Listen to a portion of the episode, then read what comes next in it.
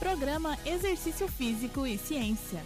Está começando mais um Exercício Físico e Ciência, programa de rádio e podcast que trata de exercícios a partir da visão científica. Hoje vamos falar de atividades físicas durante a gestação. Uma redução da atividade física é frequentemente observada durante esse período na vida de uma mulher, motivada pelas crenças populares na contraindicação de sua prática e pelas interferências de fatores como idade, etnia, escolaridade e nível socioeconômico.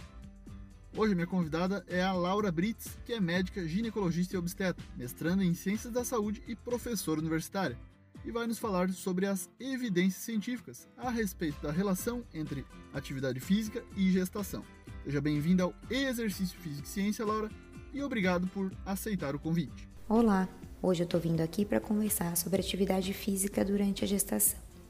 Os benefícios da atividade física ao longo do ciclo de vida de uma mulher já são conhecidos e bem estabelecidos. Ao longo da gestação, são importantes também, melhoram a capacidade física, pulmonar, cardíaca, auxiliam na saúde mental e, inclusive, auxiliam no preparo para o trabalho de parto. Existem algumas contraindicações que fazem com que tenhamos que ter certa parcimônia ao indicar atividade física para gestantes. Os guidelines e consensos são poucos, os estudos clínicos também, visto que é arriscado realizar estudos científicos com gestantes de alto risco. Algumas condições são conhecidas como contraindicações absolutas ao exercício físico durante a gestação. Por exemplo, doenças pulmonares e cardíacas descompensadas, o que, que significa isso? A paciente faz alguma atividade de vida diária e já sente algum sintoma. Por exemplo, tomando banho, caminhando, escovando o cabelo, sente tontura, falta de ar, dor no peito. Essas condições são contraindicações absolutas à prática de exercício físico ao longo da gestação. Existem certas condições que são limítrofes, por exemplo, asma, doença pulmonar obstrutiva crônica, doenças cardíacas que são bem compensadas em pacientes que já fazem atividade física e se sentem bem. Essas pacientes precisam de um cuidado redobrado ao longo do pré-natal, podem continuar fazendo sua atividade física, porém com muito bom senso e com o apoio de uma equipe multidisciplinar, com um educador físico que possa acompanhar e adaptar os exercícios ao longo da gestação. Fora essas condições já conhecidas, uma gestante com atividade física diária, sem problemas, sem queixas, com uma vida saudável e que já se sentia bem realizando sua atividade física, pode e deve continuar o exercício físico ao longo da gestação.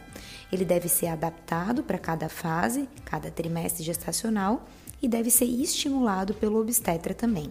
Importantíssimo a gente sempre lembrar que a gestação é um momento dinâmico na vida da mulher.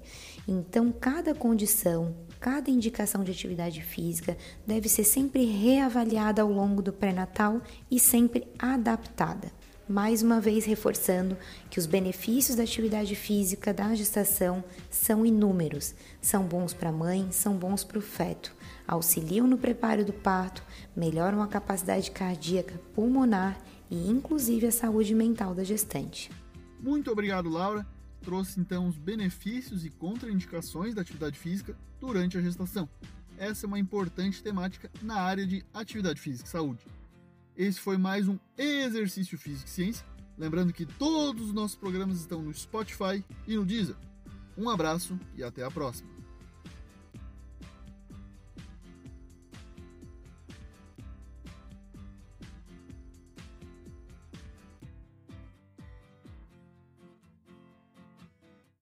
Você ouviu Exercício Físico e Ciência com o professor Fábio Dominski. Só aqui na Rádio Desk FM 91.9.